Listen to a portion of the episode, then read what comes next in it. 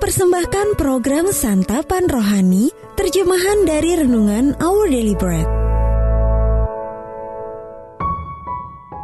Sahabat ODB, pembacaan Alkitab hari ini terambil dari Efesus pasal yang keempat ayat yang ke-26 sampai dengan ayat yang ke-32. Efesus pasal yang keempat ayat yang ke-26 sampai dengan ayat yang ke-32. Apabila kamu menjadi marah, janganlah kamu berbuat dosa. Janganlah matahari terbenam sebelum padam amarahmu. Dan janganlah beri kesempatan kepada iblis. Orang yang mencuri, janganlah ia mencuri lagi. Tetapi baiklah ia bekerja keras dan melakukan pekerjaan yang baik dengan tangannya sendiri, supaya ia dapat membagikan sesuatu kepada orang yang berkekurangan Janganlah ada perkataan kotor keluar dari mulutmu, tetapi pakailah perkataan yang baik untuk membangun di mana perlu, supaya mereka yang mendengarnya beroleh kasih karunia. Dan janganlah kamu mendukakan Roh Kudus Allah yang telah memeteraikan kamu menjelang hari penyelamatan. Segala kepahitan, kegeraman, kemarahan, pertikaian, dan fitnah hendaklah dibuang dari antara kamu. Demikian pula segala kejahatan. Tetapi hendaklah kamu ramah seorang terhadap yang lain, penuh kasih mesra dan saling mengampuni, sebagaimana Allah di dalam Kristus telah mengampuni kamu.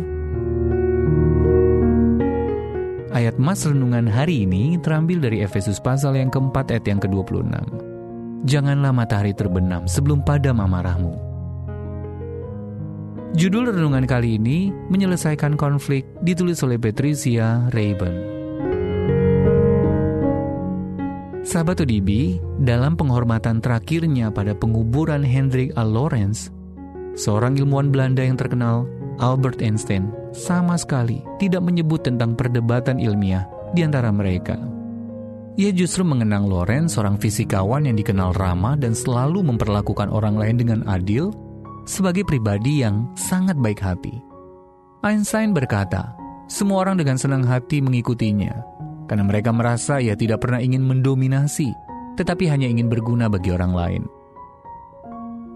Lorenz menginspirasi para ilmuwan untuk mengenyampingkan prasangka politik dan bekerja sama, terutama setelah Perang Dunia Pertama. Bahkan sebelum perang usai, kata Einstein tentang rekannya sesama peraih anugerah Nobel itu.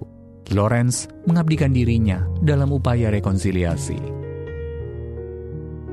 Upaya melakukan rekonsiliasi sepatutnya juga menjadi tujuan semua orang di gereja. Memang ada kalanya konflik tidak bisa dihindari, namun kita harus melakukan bagian kita untuk mengupayakan terciptanya perdamaian. Paulus menulis, "Janganlah matahari terbenam sebelum padam amarahmu." Efesus pasal 4 ayat 26. Agar dapat bertumbuh bersama sang rasul menasehati, janganlah ada perkataan kotor keluar dari mulutmu, tetapi pakailah perkataan yang baik untuk membangun di mana perlu, supaya mereka yang mendengarnya beroleh kasih karunia. Akhirnya Paulus berkata segala kepahitan, kegeraman, kemarahan, pertikaian, dan fitnah hendaklah dibuang dari antara kamu. Demikian pula segala kejahatan tetapi hendaklah kamu ramah seorang terhadap yang lain, penuh kasih mesra dan saling mengampuni, sebagaimana Allah di dalam Kristus telah mengampuni kamu. Menghindari konflik selagi kita bisa akan menolong gereja Allah tetap bersatu. Inilah cara kita memuliakan Allah. Sahabat ODB, bagaimana Allah dapat menolong kita menghadapi konflik? Supaya Allah dimuliakan dan kesatuan gereja dihormati, Adakah konflik yang perlu kita selesaikan? Ya Tuhan, Maha Kasih, ketika aku menghadapi konflik, ingatkan hatiku untuk menyerahkan kemarahanku kepadamu. Our